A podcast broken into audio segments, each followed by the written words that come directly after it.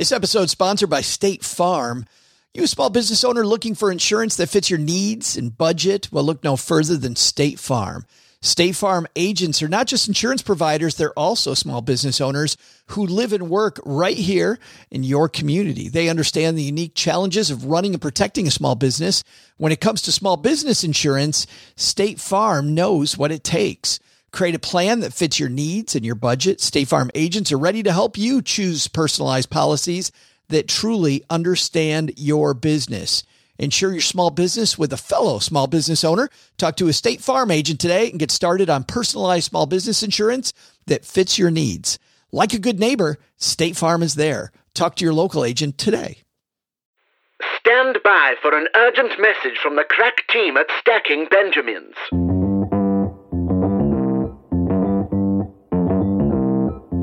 Live from Joe's mom's basement, it's the Stacking Benjamin Show.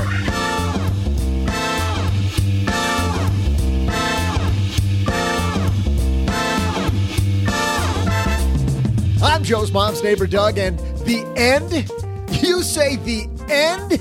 Does it sound like this is the end if we're joined by CBS business analyst Jill Schlesinger? Will Jill end her five things we should have learned on a high note?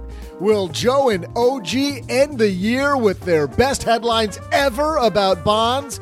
Will Yaron Ben-Zvi crush it as our final headlines expert of the year? Or will I end my trivia segment with an answer about champagne that's sure to pop your cork? It's our year end episode, and baby, we're just getting warmed up with two guys who are ending their year with noisemakers and funny hats. Joe and O J J J J G. OG wears funny hats, but we just call that Monday. That has nothing to do with New Year's. But today is Monday. Yeah, I know. That's what I'm saying. I saying. wore my hat for Monday. It's exactly. It has nothing to do with New Year's, right? But the noisemaker thing, that's fun. I was gonna say that's my favorite part is the noisemakers because you always end up leaving a couple of them out, and the kids find them first thing in the morning. You're like, oh, please, please no, please no. I was just thinking, isn't that what you call your kid at the end of nap time? The noisemaker? Yes. You know, just like, oh no, the noisemaker's up. Hey, everybody, welcome to Parenting for the Win podcast. I'm Joe Saul-Sehy, Hi, Average Joe Money on Twitter. And across the card table from me, one last time for 2018, it is Mr. Other Guy, or as we call him, OG. Happiest of New Year's to you and yours. You're getting ready to pack up the basement, helping mom. Isn't that crazy? Look at this Like place. tomorrow morning, the the truck arrives, huh? bright and uh, well the truck arrives this afternoon and uh, the truck leaves tomorrow morning at 7 a.m the funny thing's going to be uh, taking the cat across country Th- that's going to be the fun part You should just put them in one of those boxes in that pod thing that you've got. we, we should. it's a surprise. You just poke holes in it and leave a whole bunch of food. That's the lot lot lot of food oh that would smell great wouldn't it be just be just you open that pod in like March when you finally get to that part of the uh, basement to fill up. Open it up. Meow, meow. You know, it has no, Yum. you know, it has no smell, but is amazing in your email inbox. The Stacker OG, because starting tomorrow, we reboot the Stacker. And if you want to get in before the year begins to get 52 money lessons, stackingbenjamins.com forward slash stacker direct to your mailbox all year long. And guess what? Let's say you don't want it to your, come to your mailbox anymore. All you do is hit the unsubscribe button. You can unsubscribe whenever you want. It's always going to be free. You'll get all the stuff going on in the basement and 52 money lessons. StackingBenjamins.com forward slash stacker. We've been working hard on that thing. It is uh, exciting that that's going to happen starting next week. Well, later this week, I suppose, right? Jill Schlesinger's here from CBS. Jill on Money was always my favorite podcast, the Better Off podcast, also that Jill does. Exciting stuff. Jill goes on my runs with me a lot. So Weirdo. I bet Jill could run fast because Jill's pretty tall. Pretty tall. I never got into the running thing. Sorry. I just have to run faster than you for a short period of time to outrun the bear, which Well- I can do. Well, let's let's Oh, do you, do you remember that funny story about us doing the 5K together? The one 5K we did together Yes. We at should the talk about that. at the Detroit Zoo. yeah. that was we fun. Talk about that. Maybe we will. All right, we got Jill Schlesinger here. We got Yaron Ben-Zvi on uh, my dad's shortwave. So let's get this party started. Hello, darlings. And now it's time for your favorite part of the show our stacking Benjamin's headlines. Our first headline comes to us from Yahoo Finance. China sees bankruptcy surge. Bondholders may get less back. I thought this is a good lesson, OG, for people wondering about bonds and how they work. Recently, Jack Bogle has been in the news talking about maybe you want to buy some bonds. So interesting stuff. China's effort to cut the burden of insolvent companies weighing on its slowing economy has kicked into higher gear with a slew of bankruptcy filings that's set to enrich the case history of debt resolutions for bond investors. I like that. It's set to enrich the case history of debt resolutions for bond investors. Bond investors in China getting a front row seat on exactly how this all works. Local courts Yeah. Not the way you think. no. Local courts have accepted or plan to accept at least five bankruptcy applications from firms that defaulted on publicly issued bonds since early November. That's roughly on par with the number seen over the previous four years. The new pace may continue. China's top planning body called on December 4th for local officials to clean up the debt of firms with excess production capacity or insolvent balance sheets by 2020. The bad news is that some bondholders may find they're going to get less back from defaulted issuers than they anticipated. The good news, there's likely to be swifter resolution once court procedures take over from ad hoc workout negotiations. And the process will give both creditors and debtors the chance to gain experience in restructuring obligations little more than four years after China began embracing the concept of defaults in the world's third largest bond market. Quote, Bondholders could face considerable losses after bankruptcy proceedings, but what is more important is that they can learn how to fight for their rights via the legal system and how to choose among debt proposals, said Ivan Chung, an associate managing director at Moody's Investor Services in Hong Kong. Last thing I want to do when I'm a bondholder is learn how debt obligations and the legal system work. That's like, oh, I get an opportunity. Is that is that clearly like a glasses half full approach? Well, hey, there's good news, OG. You lost most of your money, but now you get to see how the legal system works when it comes to bonds. Such a great opportunity to learn exactly why you don't invest in bonds. So let's talk about this because the one thing that's always touted with bonds is that if the economy continues to stumble and mm-hmm. companies start to go bankrupt, the great news about bonds is that you are in line ahead of shareholders, ahead of people right. that own the company. So why isn't that phenomenal? Why wouldn't we be looking to put all of our portfolio in bonds right now? Well, it's the same thing because you trade away when you have less risk, albeit in this example, there's still a lot of risk. Sure. But but when you trade away the risk, uh, you trade away opportunity for return. The reason that I have such a hard time with the idea of fixed income, especially just the blanket statement of "Hey, I'm close to retirement, I should be conservative," is just simply because of the time frame that the money still has to go. You know, if you're 60 years old or you're 55 years old, certainly you look at the last couple of months of stock market returns, you go, "Holy cow, that just wiped out an entire year, or in some cases, a year and a half worth of gains." Maybe I should be much more conservative because I'm close to retirement now. Maybe you've got 10 years to go or something. And that's true in that you need money in 10 years from now. So you definitely need a bucket that has a 10 year time horizon on it. But if you're 55 or you're 50 or you're 65, you also still need money that's 35, 40, 45 years away from being used. And when you look at the compounded returns of fixed income compared to inflation, compared to large companies and small companies, it's a no brainer. After inflation, fixed income returns about 3%.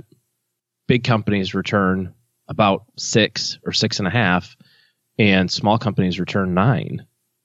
So it's a two to three times multiplier in terms of annual return. That's the big key. I want to lock in there for a second. People go, well, that's only three, 4% rate of return difference. That's a, that's a 33% higher return. Yeah, yeah, double in some cases. So I mean, it's I mean, it really is quite a profound difference, and because it's really hard for us to mentally imagine compounding in our minds, like writing it out. I encourage you just take a spreadsheet and write out 30 years of 3% growth versus 30 years of 7% growth on the same amount. versus 9% and see what the difference is. You'll be amazed at the at the impact of the compounding on top of the compounding. This piece says, and given it's in China that they're talking about in this particular piece, but in the US, it hasn't been, in my experience, it hasn't been that much different when they say that bondholders are going to get back a lot less than they thought. I can't think of a bankruptcy where management didn't make sure that the slate was pretty damn wiped clean by the time they were done. You know, by the time they declare bankruptcy, the bondholders were gone too. I kind of think that this idea of being a bondholder is safer because you're closer to the front of being paid versus shareholders versus people that own stock in the company is a little bit of a mirage. Well, and just think about the process of bankruptcy too. Yeah, you're in line, but you're also not the front of the line. You're behind the guy that lent them money for the building or the construction equipment or whatever the case may be. Secured bondholders are going to be able to go take the thing that they that they lent the money for. So so if you're a bank and you said I'll give you hundred million dollars for a new factory, and then they file bankruptcy, well, the bank just gets to own the factory. Now it might be not worth hundred million dollars, but they have something to show for it. You still, as a regular bondholder, are not necessarily. You don't get to go into the company and say, "I'm owed ten thousand dollars worth of stuff, so I'll take uh, that computer and you know that copy machine and that ream of paper." It doesn't work that way. And so bankruptcy filings take years, especially big companies, right? Take Yeah. years and years and years to to work through the system. You know, you've got this thing that is supposed to be nice, safe, and secure, and now it's up in the air for a decade. I mean, think about the the, the largest bankruptcy, Lehman. They just finished, like they just finished the final deal with Lehman Brothers. Over 10 years Uh, ago. Yeah. So, yeah, those people got some money, but it was a decade later. So, I think that's a good uh, one-on-one primer for bondholders. well, and the biggest thing is, is, you know, if you need to have fixed income for your risk tolerance or your risk profile, that's totally fine. Not sure that you want to have individual bonds. You probably want to focus on bond funds and hopefully diversify away a little bit of this risk that we're talking about here. And in our second headline this New Year's Eve, this comes to us from TechCrunch, written by Sarah Buhr. The Apple Watch can detect diabetes with an 85% accuracy, Cardiogram study says. According to Cardiogram founder Brandon Ballinger's latest clinical study, the Apple Watch can detect diabetes in those previously diagnosed with the disease to an 85% accuracy. Obviously, there's been a lot of work done in this area, OG, and I thought that we should talk to somebody about this because it made me wonder does that actually mean that if we have this information and maybe we're really healthy, should we maybe give it to our insurance company and get a better rate? On My Dad's Shortwave, we have the CEO from Haven Life, our good friend Yaron Ben-Zvi. Happy New Year, man. Happy New Year. It's great to be here with you. What happens at the Ben-Zvi house on New Year's? I bet you guys get crazy, like maybe bring out some actuarial tables and peer through them, or what's what's the exciting thing you do? yeah, my uh, my seven year old, my nine year old love the actuarial tables. So.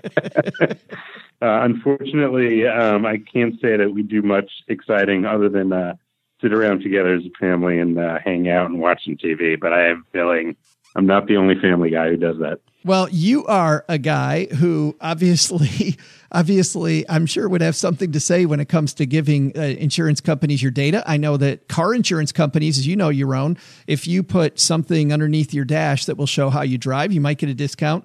What do you think about giving health companies or life insurance companies like yours your health information? Uh, yeah, I, I think it's a really interesting question and obviously a new one that the industry is struggling to figure out. And I should say that in general, most insurance companies or insurers, when they write a policy for you at the time that you're applying, they get a lot of information about you, right? So, during part of underwriting, they need to know all about your health. So, I think the question now that some of these new programs are posing is how much additional information do you want to share with them after you get your policy, right? And that's kind of what's new here. Uh, I should say, too, just to be clear, that we don't do this, and uh, Mass Mutual, which is the company that our policies are on, uh, doesn't do this today, but I think it's a really interesting question. My view is it's obviously an individual preference how much information that you want to share, but as you make that decision, I think there's two things that a customer should be really clear about. One is what information are you giving up and how often? And the second thing is what are you getting back for that information? In other words, what type of a maybe price discount would I get back, or maybe um, additional services from the policy? What types of things? Yeah, exactly. I think the big thing is if it is some kind of value added benefit, I think the question is, what is that, right? You might get additional discounts at, I don't know, third parties or whatever they're promising or offering. And I think the even bigger question is, what is the impact to my policy price or premium, right? And I think that's a really interesting one to understand, not just in terms of, am I going to get a discount, but I think even relative to a policy that doesn't have this feature that I may be being asked to share additional information, how much of a price discount am I getting relative to that? it's my understanding, and one of us here on the phone knows uh, insurance law way better than the other one.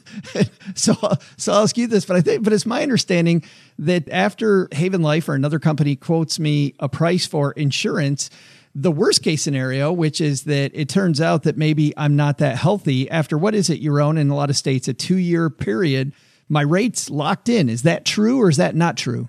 Yeah, that's right. I, and actually, I would say your your rate is generally locked in once your policy is issued. So after you go through underwriting, the two year period is what's called the contestability period, which is an insurance company has the ability during that two years to kind of come back to you and say, hey, we think maybe you weren't really honest with us and kind of contest anything that you said or that was found in that first two years. After two years, it's locked in, if you will, even more than that. So I think these programs are new in the sense that some of them at least are kind of positioning this as your price may fluctuate or, or change or get better based on your healthy behaviors that we see in future periods. I guess in a roundabout way that answers my my other indirect question, which is would there be any way after a couple of well, would there be any way that they could raise my policy rate after, you know, a company saw data that they didn't like from my smartphone? I think that's a question, right? It depends how they structure the program. But, you know, one of the interesting things about discounts, and I'm not talking about any one program in particular, but I think if you think about it from a customer perspective, one of the challenging things about potentially getting a discount is that if that discount goes away, it can start to feel like a price increase relative to what you previously expected, right? Uh, yeah. And so I think how you kind of position that and what's required of customers in order to continually get that discount is really important to understand so it doesn't feel like a price hike to you as a customer. So it feels like, oh, this really was a discount. Generally speaking, though, I would think getting away from giving this information to a life insurance company or to another type of insurance company to Yaron. I bet you're you're a guy that would be all for these things because I would think that somebody that monitors their health more often, I would guess statistically, is probably going to be a little healthier person. Yeah, I think that's true in the sense that uh, in some ways, these programs attract the people who are already really good at monitoring their health, and so they tend to be healthier, right? That's not a bad thing, but I think kind of broadly, the other question is how can we kind of use these programs to also help people who maybe aren't quite as healthy? I think that's one of the big questions. And I think, you know, to me, the, the really big underlying question to all of these things is we did a survey to ask people because we were kind of interested in the topic even though we don't run a program like this today, we were kind of interested. And so we said, how would you guys feel about this as customers? And one of the interesting things that came out is that 42% of the people who we surveyed actually said that, well, you know, the real reason why insurers are doing this is because they just want to figure out ways to reduce the number of claims they have to pay. and so I think underlying a lot of this is kind of this question of how do you create this program in a way that builds trust with customers who might be a little um, hesitant to share their data and to trust the industry right now. Well, on, on that note, my last question is this. 2018 was uh, quite a year of change for Haven Life. You guys accomplished a ton this last year. You know Yaron. Nobody listens to the show, so can you maybe share a couple secrets about what's to come in 2019? well, I've been on the show enough times to know that that's not true anymore. so I can't, I can't share any big secrets, but I will say that we've got some exciting stuff coming, and we'll definitely share it with you and uh, you know your listeners early. Yaron Ben-Zvi from Haven Life. Happy New Year, man, and we'll talk to you again in 2019. Thanks so much. Happy New Year. Thanks to Yaron for spending a little bit of his New Year's Eve with us. interesting conundrum. I mean, if you're somebody who's pretty fit, OG, and you've got your Fitbit, you're walking a lot Mm-hmm. of miles, you're like, hey, why wouldn't I get a discount on my on my insurance? But Yaron brings up a lot of interesting points. Seems like a lot of downside for just a few bucks of upside. Yeah, maybe, like he said, maybe. Who knows? Know exactly what you're getting into ahead of time. Yep. Good stuff. I think that's uh, lesson number one. Lesson number two is uh, thinking about bonds versus stocks. Uh, maybe the excitement of learning how the legal process in China works is it At worth. least, at least on your investment statement, you can see the market going up and down. With bonds, you just, you know, it's gone. Yeah.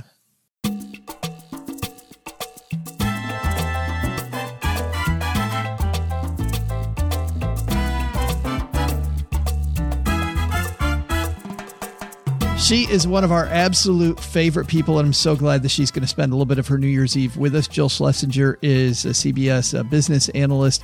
You see her all the time on uh, CBS News. You'll also hear her show, Jill on Money, on the radio, and her podcast, Better Off, uh, wherever you're listening here to Stacking Benjamins. She's got a new book coming out in February. I think we're going to have her on again, by the way, to talk about that. But today, she's bringing it things we should have learned from the events of 2018 one of my favorite segments every year, but this year I'm sure it's going to be better than ever because Jill Schlesinger doing it with us. Let's say hello to Jill.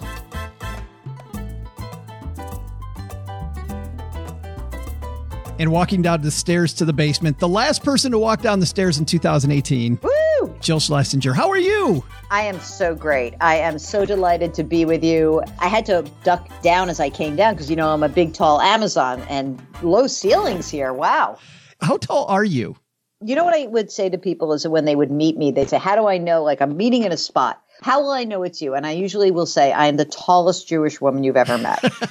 Now, Um, did you, and, and I'm not. I'm because of course Nancy Lieberman is was like a great player and a, a few, but I'm five eleven, which is pretty tall. that is. Now, you were you ever able to use that to your advantage, Jill, like basketball, any of that stuff in college? So in college, I played soccer and lacrosse. I played soccer and basketball in high school, but also I was able to use that to my advantage when I was a trader in the commodities ring in the gold options pit because I could see over a lot of people's heads. Sweet. So being tall, I, if I were a little bit bulkier, like if I were a rugby player, I would have been able to trade crude oil. But because I was a little too slight for that pit, they like, ah, you're an options person. You're a math head. Go into the options ring. Well, you know, you got to bulk up, Jill. You had to bulk up and you didn't do it. So I didn't do it. there you go. Uh, and one more thing before we get started on the things we should have learned this year. Big plans tonight, New Year's Eve. What happens for New Year's Eve is really essentially that it's, I consider it amateur night, that people go out and spend way too much money on a meal that will probably have rotten service.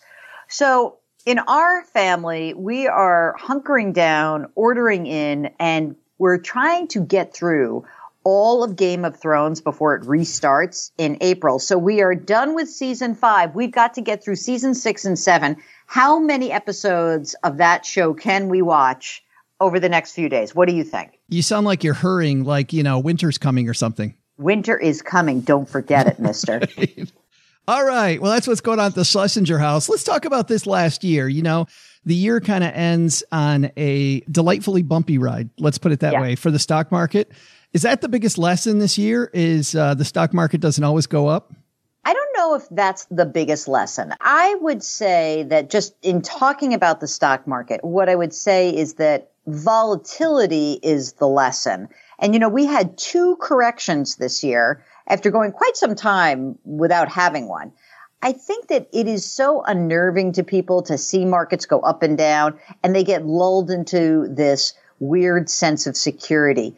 But I think that this market has really started to display some bits of exhaustion. And as you come to the end of bull markets, what will happen is they get twitchy. And this is the trader in me talking, not the financial planner. And what I see in this market is it's getting a little tired. And so it'll get whacked around a little bit when in fact, I don't know. I mean, look, maybe it'll keep go back up in 2019. Maybe we'll have a great 2019 and a rotten 2020. Here's what I know. Every time we've had corrections, every time we've gone into bear markets, the people who bail out, freak out, and abandon their game plan really pay terrible prices. the people who stick to their game plans, who really stay true to their their long-term visions, their goals, their objectives, and don't mess around with their portfolios, they seem to do very well. It's funny. In about mid-December, someone sent me a note. The subject line was stocks are on sale. And the, and the message was, how come when we get like a pre-holiday discount at a retailer, we're psyched, but when stocks go on sale, no one seems very happy. I know every online forum is talking about should I panic? Should I panic? Yes, you should panic and run into the store and go buy it. Although I'm going to tell you this, I, this is a great story. My mom, uh, when I was during the financial crisis, uh, I was starting to be on national TV a lot more, and um, I would say, "Don't panic," and my mother says, "Don't say that." I said, "Why not?" She goes, because I am panicked. Now tell me, like, acknowledge that I feel horrible and scared, and then tell me what to do. So after that, this was like mid 2008, I would always go on the air and say, I know you feel like you want to panic. I know this is how you feel. Here's what I think is the best idea. And I think that those emotions are very important for each of us to acknowledge. It's okay to feel crazed in this moment, but What's not okay is to act on those feelings and do something that's counter to your own best interests. So where do you start then? I mean, if we've got a market that's, let's say it does bounce around some more, Jill, in 2019 or worse, doesn't bounce around, it goes down more. What's the strategy? I think the strategy always is to go back to your game plan. And so, and I always think about this, and I think the people who have financial plans, working with either the right software or the right individuals as their financial planners, that these people can often weather the bad times. Because what they do is they go back and they say, okay, my plan did not contemplate that I should make money in the stock market every single year for 25 years. It contemplated that I would save money. I would stay out of trouble. I would not necessarily blow up my plans when a year when the market went down. We always expect that there will be bad years. There'll be corrections and there'll be bear markets. Then when they come, we seem to be quite surprised by it. And it, it's, it's very funny. It's sort of like saying, this is the ocean. Some days the ocean's really calm. Some days the ocean churns up and every day the ocean is moving. Every day markets are moving. Okay. And some days you're going to get crushed by one of those waves and it's going to be really scary and you're going to relax and you're going to remind yourself, Hey, when someone taught me how to swim, they said to relax, not to swim against it. And you know how to do this. So I think when you start a new year, the best thing you can do is, Hey, I have not kicked myself in the butt and I've not done a financial plan that helps me stay out of trouble when markets move around. I'm going to do that. That's what I'm going to do. I need to just apologize to everybody. Mom always decides to start doing work in the background whenever we record. I have no idea why it is, Jill. Happens every mm. time. Decides that there's, you know, it just life has to go on in a house. Of course. When you record at the basement, that's that's what happens. Well, that You're was the subject to the whims. That's right. That was a big elephant in the room there, though. Obviously, the market. Everybody's wondering there. So thank you for that. But there must have been some other things we should have learned from from this year. What do you think those would have been? Let's just dovetail on the markets. Let's all pinky swear that diversification works over the long term, but not always. And what do I mean by that? Back in 2015, back in 2008, we saw a lot of different asset classes moving in tandem. Honestly, if you think back to why are you why do you have diversified portfolios? Why do you do asset allocation? It's because when something zigs, another thing zags. But this is a year like 2008, 2015, and now 2018, where we saw a lot of assets moving sideways down at the same time. And I think that that can really, it can encourage people to try to pick what the best next asset class is going to be. And that's really hard to do. So I think the dovetail on the market story is that when you look at your portfolio, you might have said to yourself, gosh, why didn't everything else, like if stocks did rotten, why didn't everything else do well? Don't abandon asset allocation just yet. My next big picture thing that I think is really important is that the Federal Reserve still really does matter. We had rate hikes this year that were expected. And every time I pitch a story for CBS News and I say I want to talk about the Federal Reserve, they're really like their eyes glaze over. But, you know, there's probably no other thing besides interest rates that impacts every single American. Either you're a borrower or you're a saver right? I think that the benefit of rising rates has not been talked about as much. And that is that savings checking, money market, CD rates, everything's higher. Like what a what a joy to go onto one whatever website you like to use, whether it's Bankrate or deposit accounts or whatever account you want to use, any aggregating site. What a joy to go and see two percent for a money market account, 3% for a two year CD, 2% for a checking or savings. that's amazing. And I love that because that's risk free money. And so people are still hiding out in these, you know, terrible old accounts that pay nothing. So I want to just encourage everybody to look at the upside of rising interest rate environment. I, I, shouldn't ask you to look into the crystal ball, but do you think that trend's going to continue? We're going to see rates continue higher in 2019? You know, I take Jerome Powell, the new Fed chair, at his word, which is I really think this is data dependent. And I've tried to nose around and ask people who know him and know other Fed officials and read the tea leaves. I think that, look, the Fed's got essentially three big jobs. Okay. So the biggest job the Fed does, it's got to regulate banks, right? So they've got to make sure that these banks are not going to take us under again.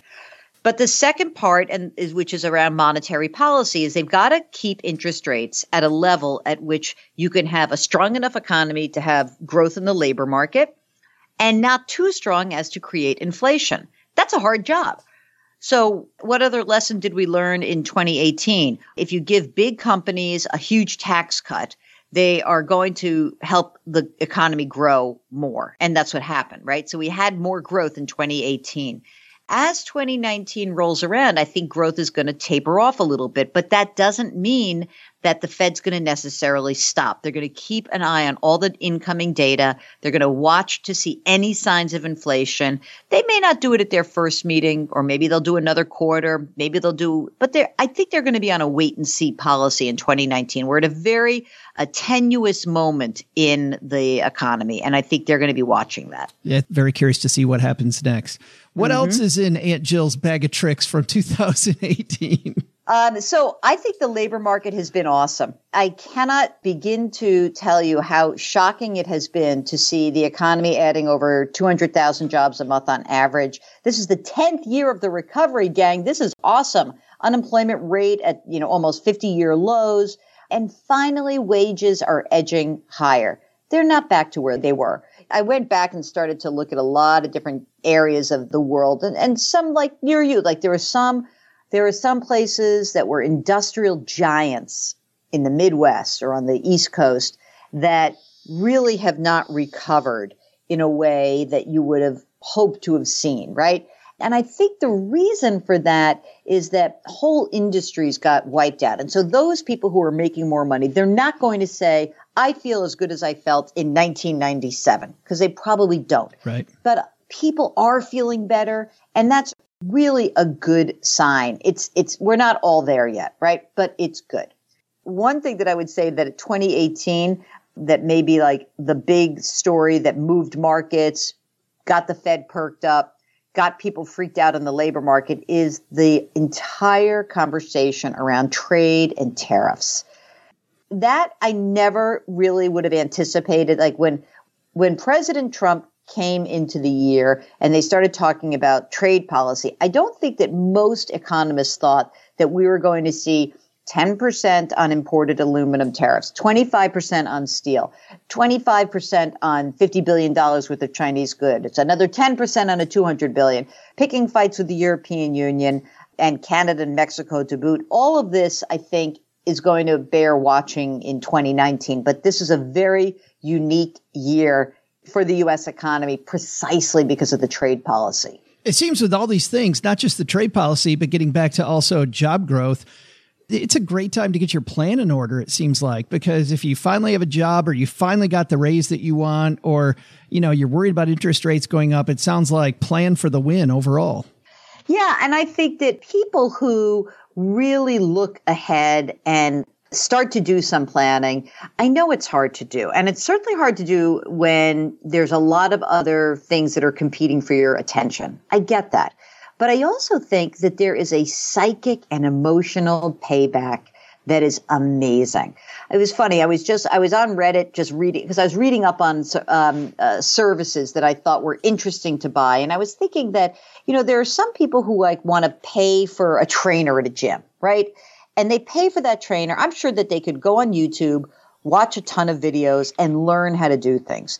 And there are other people who, like me who pay a trainer to meet them at the gym simply to guarantee that my tushy will end up in the gym twice a week. That is so And me. That I mean, like, because you know you have to know yourself. And I was thinking about this because I was reading some comments about someone who wrote about a, a paid budgeting service. One of the comments was, "I'm pretty sure I could do this myself, but." Actually paying for it and having a platform where it keeps me in check is what is more valuable because when I do it myself, I do it once and then I let it fall off. So I think that we all have to kind of get real with ourselves. What is it that's going to keep us on track? That's the piece. So if you can do that planning work, and I, again, not everybody needs an individual trainer or an individual financial planner. Some people do. There are some really great resources out there. There are some places where you can pay up a little bit and get the advice you need to at least get you on the right footing. Feeling that security, that's really the key because we can be our own worst enemies. And I, I feel terrible when I hear people call the show and they get all freaked out. And I think, damn, you know, if I'd spoken to you like literally two years ago, I could have prevented this from happening. Yeah. So, y- you know, know yourself, get help if you need it. But if you, if you don't, there's amazing resources out there. I heard a rumor, I don't know if it's true, that mm. in 2019 there might be like this amazing financial bestseller coming. You know what? There is certainly a financial book written by Jill Schlesinger coming. Whoa. Whether it's a bestseller, listen, when I come back on, so the book drops on February 5th, and I'm going to come back on. I'm going to be like a recidivist guest. We have Stacking to. Benjamins. Amen. You know? And, um, and I was just telling you before we went on the air how much work it was. So mainly I want to come on and complain about how much work it was. No, I'm just kidding. I think like you, like you get such great joy when you can help someone out and you hear the the feedback that you get. And so I do have that on my radio show. I've had it on my podcast. By the way, we're changing a little bit of the podcast too. It's just for little tease right there. Oh, Oh yeah. So what's kind of fascinating about it is that I really never thought that I was going to write a book because I thought there's plenty of books out there. But then people would say to me like just the way you approach this, it's slightly different. You have an interesting background. Maybe you should think about writing a book. And I couldn't figure out the book to write. So it literally took me 12 years to write this book. I'm not kidding you. The reason it did is that I wanted to figure out like what is it that's different about me. And I think besides my sparkling personality and the fact that I'm 5'11 and Jewish, all of those put together, the part that I think is fun and and worth exploring is that I don't judge people when they make a financial mistake. I really don't. It's just not my thing. What I'm very clear about is that there are certain blind spots that we all have. And so the name of the book is The Dumb Things Smart People Do with Their Money. Many of you people out there, you're smart, you're accomplishing your careers, you do all these great things, but you feel like just can't quite get it right on your money. And I'm going to explain to you the 13 things, the financial wrongs, and then we're going to try to help you right those wrongs. we got to peel off like maybe one or two of those at the end of January, just before the book drops. That would be awesome. All right. I'm happy to do that. That is fantastic. Okay. You know, Jill, nobody listens to the show, so you can just leave here what's changing with the Better Off podcast. Why don't you just tell, you know, no- Uh, I, you know what? I'm going to tell you the Better Off podcast is going to be renamed and it's going to be the exact same name as my radio show because we thought, you know what? Jill on Money is really what I am. And I want you to be better off. Don't get me wrong. But it's Jill on Money. It launches, it relaunches. Uh, so anyone who's subscribed to Better Off will just come on over. The feed will change. The cover art's changing. I think it's a better picture of me, really. That's the only reason I did this. I just wanted a, I wanted an updated picture. You know, I mean, for God's sakes, why do I have to live with this picture where I don't like my hair? Was- I don't know what I was thinking. there's a piece of Jill Schlesinger, just a little tiny piece that might be a diva. You know, I would love actually to at some point be a diva. I'm going to learn. I, I, I am surrounded by people who are often shocked that I'm not a diva, but I found myself to be a funny diva in, in recently where, okay, I'm going to just say this to you and the millions of people who are downloading this. I was going on television I turned and I said, "Oh my god, my hair looks like crap." And I ran back in and got my hair redone and I said, "Oh my, how did I become this person? I was a jock who, you know, all I did was play sports. I wore blue jeans and a t-shirt every day and a high my hair was in a high ponytail for 4 years. So mom, you're right. You have now extracted great revenge on me for that period of time. And anybody who knows you knows you clearly are not. I don't think there's a diva bone in your body, Jill. Jill Schlesinger, thanks for ending 2018 with us. Happy New Year. Happy New Year and thank you so much. And thank you to everybody who um, listens to Stacking Benjamins. We're going to have you on our air when you come back to New York because I loved having you in the studio when we rebrand the podcast. Amen. Thank you. Hey there, stackers. I'm Joe's mom's neighbor, Doug, and welcome to the brilliance behind this whole show. Me, but more specifically, my incredible trivia. And not just any trivia, the last trivia of 2018. No time for a moment of silence, though. I've got a party going on over at Gertrude's to get to, so let's have some trivia about that drink we all pop open and toast at midnight Champagne. And no, I'm not talking about the champagne of beers or the one in Illinois, but the real deal. Here's today's year ending questions. When someone practices sabrage tonight at the big party with Champagne, what exactly are they doing? I'll be back with the answer and maybe an answer that isn't as adult themed as you may think or even hope for in just a moment.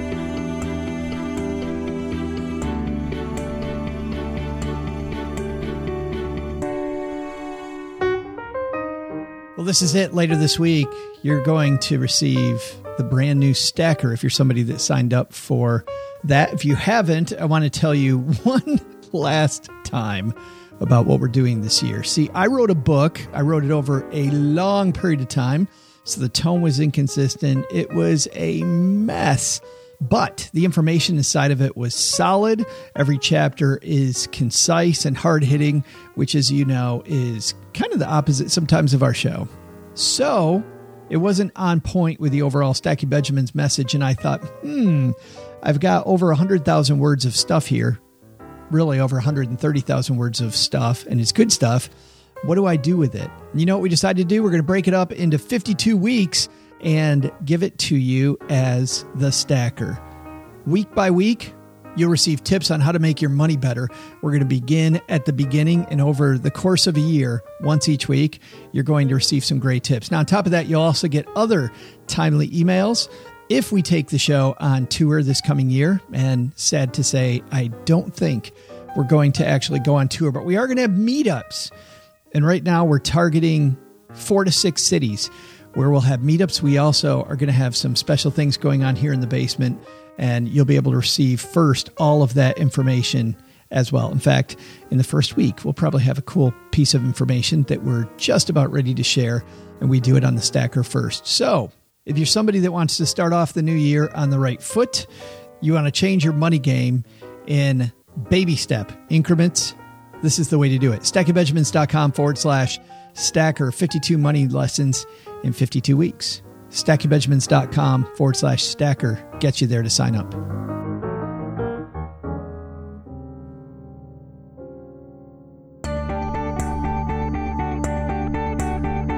Welcome back, Champagne lovers. I'm Joe's mom's neighbor, Doug, and yes, my loves, it's time. It's time for my incredible trivia answer.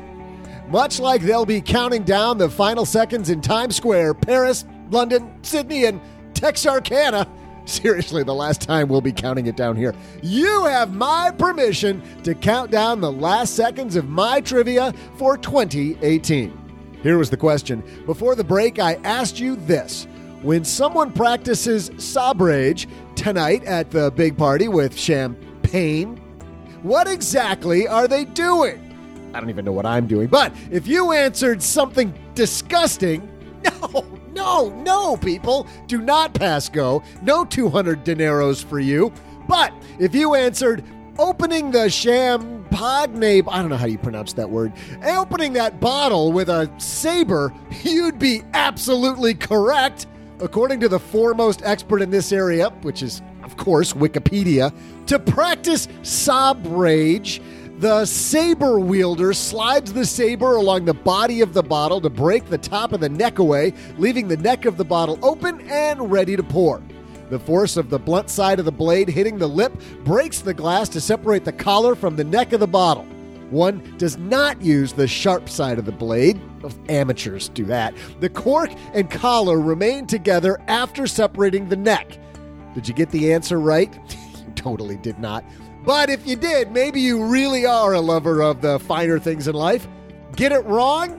Come on over to the New Year's party here in the basement. We got plenty of non sabraged champagne to go around. See ya!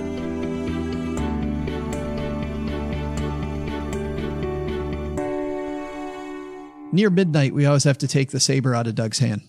I think you ought to take it out about 6 p.m. tonight, just to be safe. When he starts asking who wants a duel, it's time to uh, do something different. It's interesting that Jill spent so much time with jobs being up this year. That was great news with the Federal Reserve and with obviously the stock market. I was also thinking there's some other things, OG, out there, like, you know, the fires in California and up the, the West Coast. I think some, some, uh, horrible lessons about how the disaster never hits when you hope it will, uh, which is never. big hurricane in uh, the Panhandle Big hurricane in Yeah. October. Yeah, there's some insurance lessons. We didn't get to those, but the big thanks to Jill for hanging out with us. 2018 just seems like it was a tumultuous year. You know, the other thing about 2018 OG from, from where I sit for stacking Benjamins, it was really a fun year. I mean, for you and I going out and uh, doing the three city tour, something we'd never done before, thought that was quite a blast Very fun. Yep. some of the meetups we had. Great meetup in uh, Seattle last year that was a lot of fun. Uh, phenomenal meetup with the Choose FI guys in Philadelphia. We had a lot of fun in Philly. Big year for us. So thanks to everybody who came out and hung out with us this year. Hey, let's throw out the Haven Lifeline one last time for 2018. We're going to tackle some of life's most important questions. Our friends like Yaron over at Haven Life Insurance Agency, they put what you value first right now it's those little uh, Oreo cake ball things that I just got as a gift, which are fantastic. I I feel like I'm working out harder every single day just to maintain during this holiday season. I'm just like, Yeah. no, I should probably run a couple extra miles today because Yep. yeah, not not great.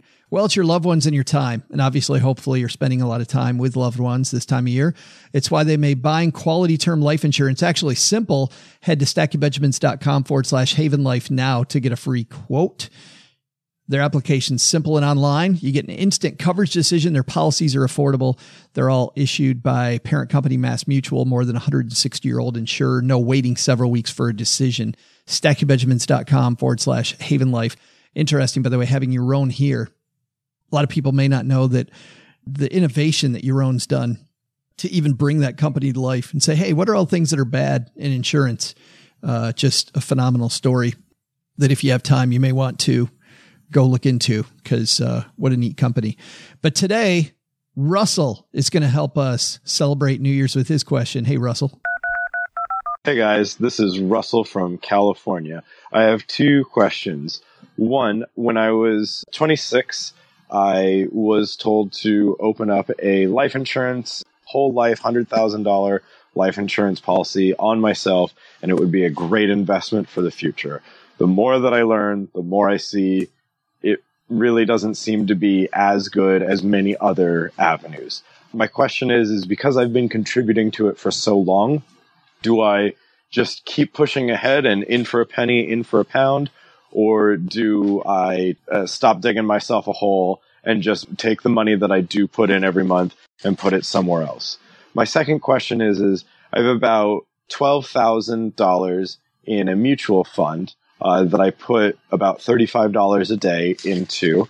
And I keep hearing about Roth IRAs. And I want to know why can't I just hold all my money in my mutual fund? Is there something I'm missing out on? Anyways, super love the show. Really excited about this free t shirt. Thanks, guys.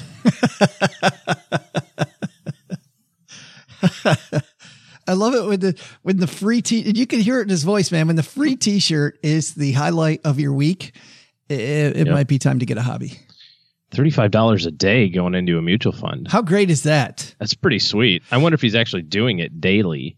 You want to start with Uh, this one though, because this is this is a great question because a lot of people don't understand the difference between a mutual fund and a Roth IRA. And the cool thing, Russell, is you can probably do both depending on your income.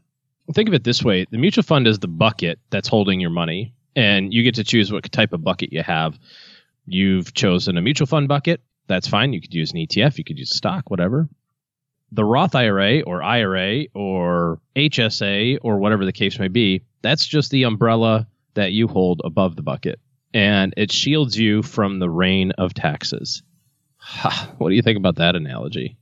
Get it? It was like a double entendre using the word rain, R A I N, and then rain, R E I G N of taxes. Like you're the- you're getting crazy. it's, it's cr- you're crazy. It's like 2018 ends on you showing off your ninja like skills of of Well, creating. maybe next year will be the year you actually learn something. maybe Maybe. Okay. So it could uh, be. It could be.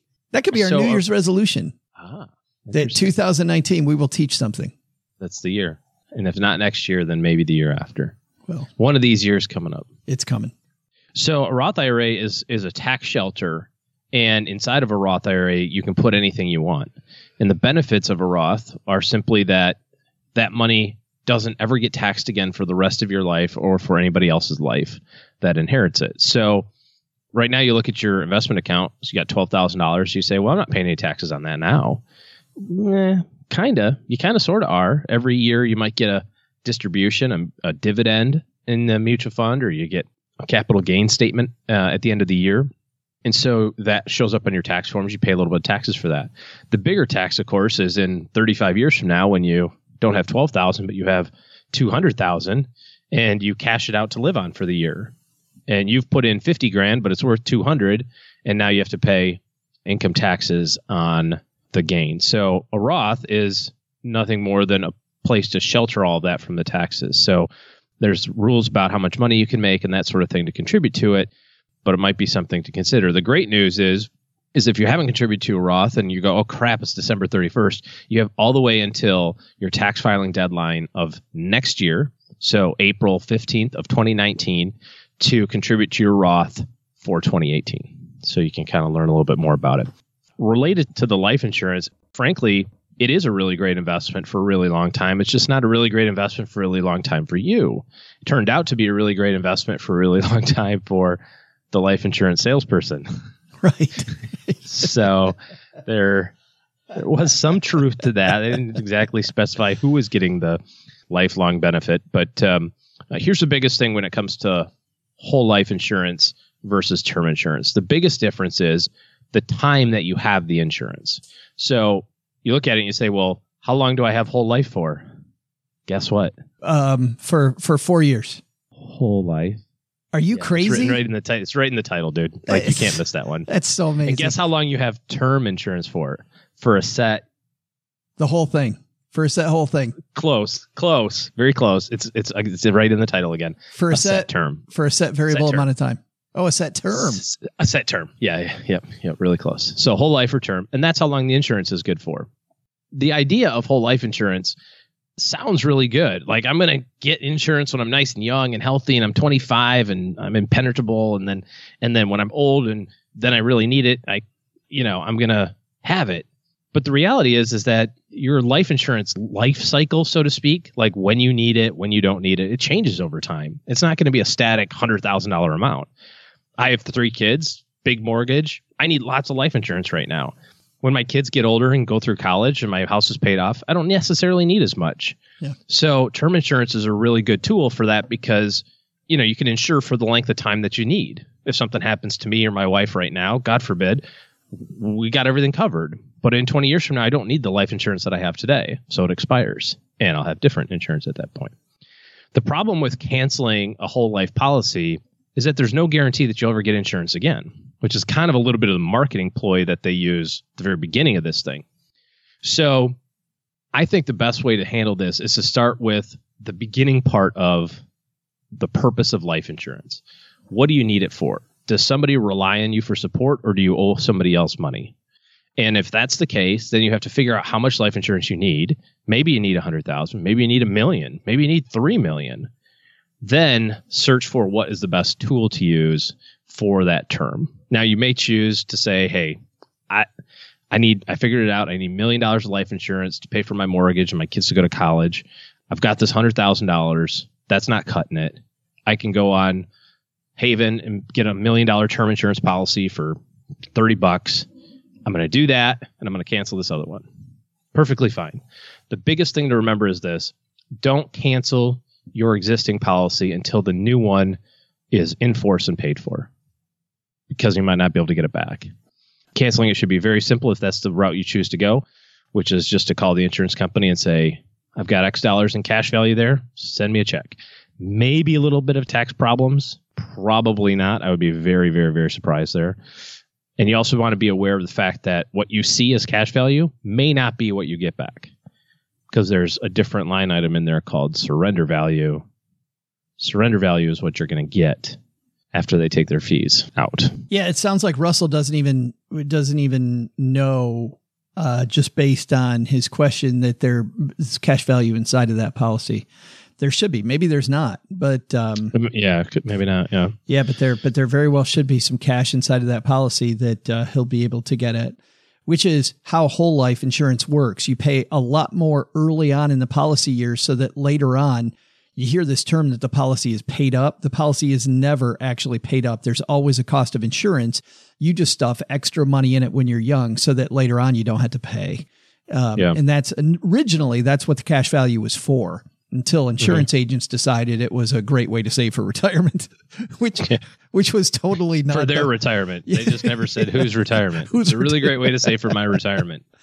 Yeah. So the whole concept of whole life means that you probably have some cash there, Russell. So you can call the insurance company, find out about that. You can also find out about those surrender charges by reading your policy. So let's say that it's 10 years until you can get 100% of your cash value out and you're at nine and a half years. Maybe you wait six months. I don't know. You got to look at the cost benefit of all those things. Yep. Biggest thing, start with the end in mind. Go to Haven. They've got a great life insurance calculator there, uh, which I just used actually a couple weeks ago for a client. Loved it. You put in some information. It gives you a, a quick amount of here's how much life insurance you need. And then from that point forward, you can decide what to do with this existing policy. Thanks for the question, Russell. Russell is taking home a greatest money show on earth shirt. Uh, we will send him the code for that shortly. Most Ricky Tick. Yes. We also get letters here in the basement. Brody wrote in. Brody's not getting a greatest money show on earth t-shirt because that's only when you call the Haven Lifeline, but he will be the answer to a trivia question. What's the last question Joe and OG answered in 2018? Ah, okay. Brody says, uh, Hi, guys. Graduated a year and a half ago and have about $32,000 of student debt at a 4.5% interest rate and uh, $8,000 vehicle loan at 7%. I've been working for a while now and have about $23,000 spread around, 5000 in exchange traded funds, $8,000 in cash, and $10,000 in a TFSA with some stocks and cash. I live where buying property is unattainable for a long time. I'm unsure how to proceed with my next five years of saving versus paying off loans and setting myself up. Any advice would be awesome. Thanks for the question, Brody. If he has a TFSA, you know what that means. Brody's writing us from Canada. Oh, Canada. A. Okay, there. And B. We gotta we gotta make sure we put on our Canadian accent so Brody understands the answer. Now that'd be absolutely horrible. My Canadian's so bad. Yeah, but, you betcha. Okay, there. Uh, okay, but but get some beers. Go down to the beer store and get some beers. You you you're sounding more like Minnesota than. Uh, Is there a difference? I, Minnesota, Canada. Yes. So, but Brody, I mean, what do you think about? Uh, oh, this is grotesque, man. A seven percent car loan, and you got five grand in your mutual fund account. Here's the funny thing, dude you got your butt kicked in interest for arbitrage this year. The whole idea, what you went into the beginning of the year thinking was, market's killing it, man. I'm going to put all this money in my brokerage account, my ETF account, and it's going to be fantastic because I'm going to get 10%, but my car loan's only seven. So, bam, I'm going to be the smart guy on the block. Eh, and then the market went down. And if you had international stocks, market went down 20%, but the interest rate on your car is still seven, and the interest rate on your student loan is still four and a half. So, love, love, love the guaranteed money of paying off your debt. So, the next five year plan is start paying off your debt super, super, super fast. If you've been out of work for, or I'm sorry, out of school for a year and a half and you've saved all this money, that means you have the ability to do it. You know, you said you saved what, $25,000 in a year and a half. I mean, we're talking about better part of another year and a half. I bet you could have all this cleared up. And then you don't have that hanging over your head the rest of your life. So get that car paid off first and then get all the student loans paid off second. Then go back to your savings plan. And if you've got a retirement plan through work that has, you know, some guarantees associated with it, matching or something like that, then you want to contribute to that. But everything above that, you've got your cash reserve done, check. Plow money into the into the uh, into the debt payoff. Would you take some of that eight thousand dollars cash that he has now and put that toward the vehicle loan, and then just replenish the emergency fund? I would take the five thousand dollar ETF account. Yeah, yeah, I like the cash where it is. Cash is cash. That's good. Just leave it. But I would take the extra five grand and dump it on the student loans, or I'm sorry, on the car loan. On the car loan. Gotcha. Mm-hmm. Yeah. Thanks for the question, Brody. Got a question for OG and I. Head to stackingbenjamins.com and across the top of the page, you'll see questions for the show. Click that link and there you'll have it. Obviously, of the two ways to go, the Haven Lifeline's the one that scores you the greatest money show on earth shirt. That's going to do it for today. Hey, and that's also going to do it for our time here in Texarkana. It's been a great decade in Texarkana. Thanks to all my friends here. We're going to miss my friends here in town. And so, on behalf of mom, thank you to this lovely little community. But Detroit, they have no idea, OG. They have no idea. Yeah, they don't. You're right. I mean, when we were downtown a couple of months ago, painted the town. It was crazy. Five guys walking around, looking at all the sites, taking pictures. Man, we look crazy. crazy middle aged picture takers. Whoa, look at that tall building. Snap. Hey, stand in front of the tall building. Click. Check us out. We must be in the CITY. Yeah. All right. That's going to do it uh, for today. By the way, if you're somebody that needs help in your financial corner in 2019, ready to put your team together for 2019, head to stackingbenjamins.com forward slash OG to learn how OG and his team can join your team in 2019. All right. Let's stick a fork in this thing. Happy New Year, OG. Happiest of New Year's to you. I'm going on vacation. I'll see you later. I am uh, packing the U-Haul. so we. Oh, I, look at the time! I love. Time. I love how get out of here. Love how it's U-Haul packing time, and you're on vacation. Out of town. Been really busy. Busy, busy, busy. Doug, take it from here, man. What should we have learned today? So, what did we learn today? First, take some advice from Jill Schlesinger. Worried about a bumpy ride? That's the reason to not make a move. Stay the course. Second, thinking about getting some health apps for your phone or wearable device? Well, as Yaron Ben-Zvi says, those may be great. But if your insurance company asks you for that data, well, ask yourself what the trade off really is between you and the insurance company. But the big lesson do not let OG pick the champagne for your New Year's party. What is this Dom Perignon crap? God, really? Oh my God, that guy is a diva. He is so high maintenance. Look, I- am going to go chuck this and just get some of that $3 special champagne stuff down at the corner store. It's pretty darn good. I'm sure you're all going to thank me. Special thanks to Jill Schlesinger for joining us today. You'll find Jill's podcast, Jill on Money, wherever you're listening to this show. Thanks also to Yaron Ben-Zvi for joining us. Check out Haven Life using our link at stackingbenjamins.com forward slash Haven Life. This show was created by Joe Saul-Sehy, produced by Richie Rudder Reese, and engineered by the amazing Steve Stewart. Online, visit us on Twitter at, at SBenjaminsCast or on our Facebook page. I'm Joe's mom's neighbor, Doug, and if you could only know what it really smells like down here. SB Podcasts may receive payment on the show from sponsors and guests in the form of books, giveaway items, discounts, or other remuneration. There's no way you would take advice from these dorks, but like Joe's mom always says, don't take advice from people you don't know. This show is for entertainment purposes only, and before making any financial moves, consult with a real financial advisor. As we finish packing up the basement, thanks to the people of Texarkana for their kind hospitality for the last decade. As we move north tomorrow, there's always going to be a piece of this town that stays with us. Unless, of course, that medicine starts to work, then we'll be good. No, I'm just kidding, Texarkana. We love you. And from Gertrude, Joe's mom, OG, Joe, and obviously, foremost, from me, Happy New Year to you and yours. Here's to a prosperous 2019 for all of us. Cheers!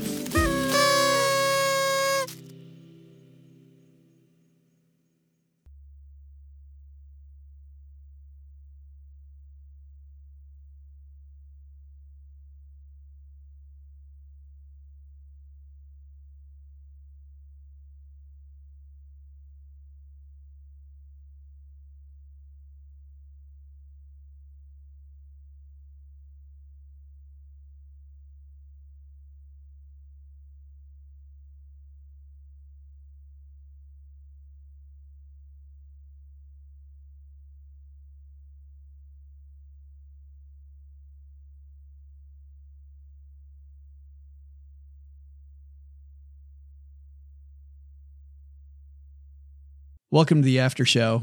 This is the part of the show that doesn't exist. So OG tells me that there's this uh, 5K down at the zoo that he wants to run. And so I went and ran it with you and Mrs. OG. Yeah. Well, I think we did two together because I remember I I have two distinct memories, and one was the zoo one. Yeah. So you take off like a bat out of hell, you're and you're gone, and I'm running with my wife, and I'm just you know we're having a good time and chatting or whatever, and she's like, "Hey, I know you want to run faster, so you can you can go ahead," and I'm like, "No, it's fine." i you know, she's like, "No, no, no, I know you want to go faster, so you just go. I just can't run as fast." Um, okay, fine. So I go to do, do, do, do my thing, and here's the finish line, right? I can see it, and it's like around this corner. So I stop and I'm waiting, and I see her coming, you know, and I'm just waiting, f- waiting for my wife to catch up to me so we can go. And she passes me in a dead sprint, Boom, gone. And so I start trying to catch up to her. I'm like, hey, Did she see you? like, Did she even see you? Oh yeah, she knew exactly what who I was. Yes, she knew exactly what she was doing too. It was totally the tortoise and hare thing. And then so she wins basically by by a good amount because I mean she's in a dead sprint and I'm at the end of a 5K. Yeah. Like I'm tired, you know. I don't want, you know. I was just gonna jog it the rest of the way in with her. Yeah. And she's like, "Hey, the last thousand meters, man, you got to really kick it. Maybe Kick hold next maybe year." maybe hold hands across the finish line Yeah, We are gonna do something. like a lot of people Right, do, that's- right? That's what I was gonna do anyway. But uh, She so- torches so- you. She absolutely so she, torched you. She won. Yep. She just right by me. The next one, which was so funny, because I get to, I'm like, what the hell? You know? She's like, what? I always, I always kick it the last 500 meters, man. You got to really, you got to really. She like turns like totally competitive, you know? like, sorry, you couldn't keep up, man. I'm like, "Can't- couldn't keep up. I was done 20 minutes ago. Anyways, That's- the other one I remember was the one I did with you, and it finishes uphill. There's a last little bit where you have to. It's in that. Uh, it's in, in near the town you used to live in, or something like that, if I remember. But Yeah. this one you started actually running with me, and you went, "All right, dude, seriously, we need to start running faster, or I need to go." Like about 100 meters into it, I'm like, "Faster? This is as fast as my little legs go, man. What are you talking about? I'm like in a dead sprint." Oh, this was this So- was like the Lions Club 5K. something like that. Yeah. So you go, you do your thing, and I'm trying to like have a good race. And I get to the end of this race, and you're sitting at the bottom of the hill that I have to climb that you've already done. You did it, came back down the hill. It's a monster you're like, hill. You're like, let's go. And I'm like, what? You have to run up this thing. And so you ran up it again with me, but of course, faster than me because I'm not a fast runner. And uh, so that was the end of my 5K career. My two 5Ks. My wife beat me in a BS race. And then I just can't hang with you. You're just too. Yeah, right. I had a friend. I had a friend, uh, Patrick, in high school that I would always finish. And then I would go back and I'd run with Patrick and help him finish because he was not a natural runner. And the way our course was laid out, you'd run across a field into a little wooded area. And then the wooded area, you just kind of do a button hook and then come right back into the field. So I could easily run across a little bit of the field and then run through the woods and then back out the field, you know, to pick up Patrick. So, so I finish my race. I go over and here's, here's Patrick and, and he goes, Oh man, I don't feel very good. I'm like, Oh, you're going to do great. You know, I'm Joe positive thinking everything's going to be fantastic. He's like, no, man, I don't feel great. And, and, and Patrick can be kind of a whiner. So I'm just giving him the old college. Come on, you're going to be great. And so he goes all the way through the through the woods. Just yeah, yeah, I'm not feeling it, man. I'm not feeling it. I'm like, no, you're going to be great. We come out of the woods, we run down this little hill, and now we're at the finish line area where there's, you know, not hundreds of people, but everybody's mom and dad is out there. We're in, and uh, we, we get about halfway down where the biggest concentration of people are. I'm like, come on, man, kick it in. He's like, he's like, no, I can't. And I go, yeah, yes, you can, man. I'm tired of this. Kick it in. And he looks at me, goes, no, I can't. and just, just barely misses me with this projectile vomit. It was Oh, that's so fun. good. That's that's special. And then I'm standing over him going, yeah, maybe you can't. Get up. Get up. no. Get up. Finish line's right there. you know, Cheryl and I met as junior high track coaches, and one of the uh, one of my sayings always was, "Go ahead and puke, you'll feel better." They made me a card, and on the card it was coach's top ten favorite sayings, and number ten was, "You run better when it's cold." Number nine was, "You run better when it's hot." Number, number eight was go ahead and puke. You'll feel better. It's like all of the, coach, it's too cold. Coach, it's too hot. Coach, I feel like I'm going to puke. Go ahead and puke. It's it was all those. Just whatever they said, you just go, yeah, that's uh, Yeah. good stuff. Have you Uh, ever been sick after a race or during a race? I got to the point that I would be so wound up in college and in my when the races got really big in high school that uh, I would always throw up after the race. Beforehand. Or no, before or after. I'd always do it after. Now, when I got to college, uh, a friend of mine in college would throw up before the race. He was so wound up, and he was a way better runner than I was. But he would he, he would get nervous if he didn't puke before the race. Is that bizarre? Yeah. Yeah, Yikes. I bet some football players are like that. You know, I bet there's some. I bet there's athletes in other sports that just get so wound up ahead of time. It was funny. I was watching. Um, I was watching the New Orleans Saints having a heck of a season this year. I was watching them warming up for a game just here recently, and uh, watching Drew Brees before the game. You could tell he was nervous. You know, you could Yeah. you could see the nerves on his face, even though they're having a hell of a season. He's arguably the best quarterback right now in the NFL, and he uh, and the dude looked nervous as all get up. I want to change the subject here for a second for the end of the year. Any New Year's stories?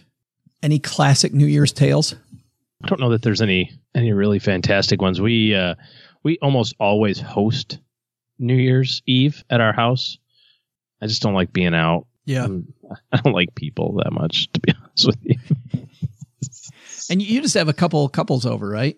Locally. Yeah, you know, we'll have somebody who's in the area or something like that. This Yeah. year, my cousin's in town and his family, Cool. so we're gonna hang out with them for a couple days. But um, yeah, we usually, you know, try to make a little bit of a fancy dinner, watch the uh, the countdown on the TV. But we do like the Netflix one that's at like ten. I swear you're 120 years old. that is so funny. No, we've stayed up. Look No, at this, done. I mean, kids. my kids now are are old enough that they'll you know they'll stay up. I think they did last year for the first time. but uh, yeah, it's the uh, live from it's King London. Ju- it's it's no, it's King Julien from Madagascar. Hello, everybody, and they just count down. Ten, nine. and you just start it whenever the hell you want. Yep. That is. Hey, look. Happy New Year! Everybody get out of my house. Time to go to bed.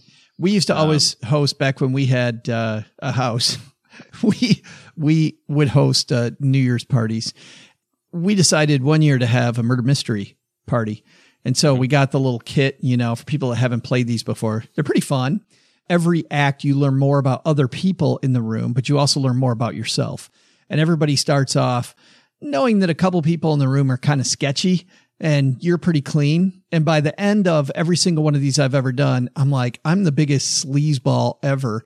And there's a good chance that I did it because in every single one of these, except one of them uh, that I did, they don't tell you who did it. There was one, one of the ones that we bought where the person did know. And luckily, the person who was the murderer was fantastic at it.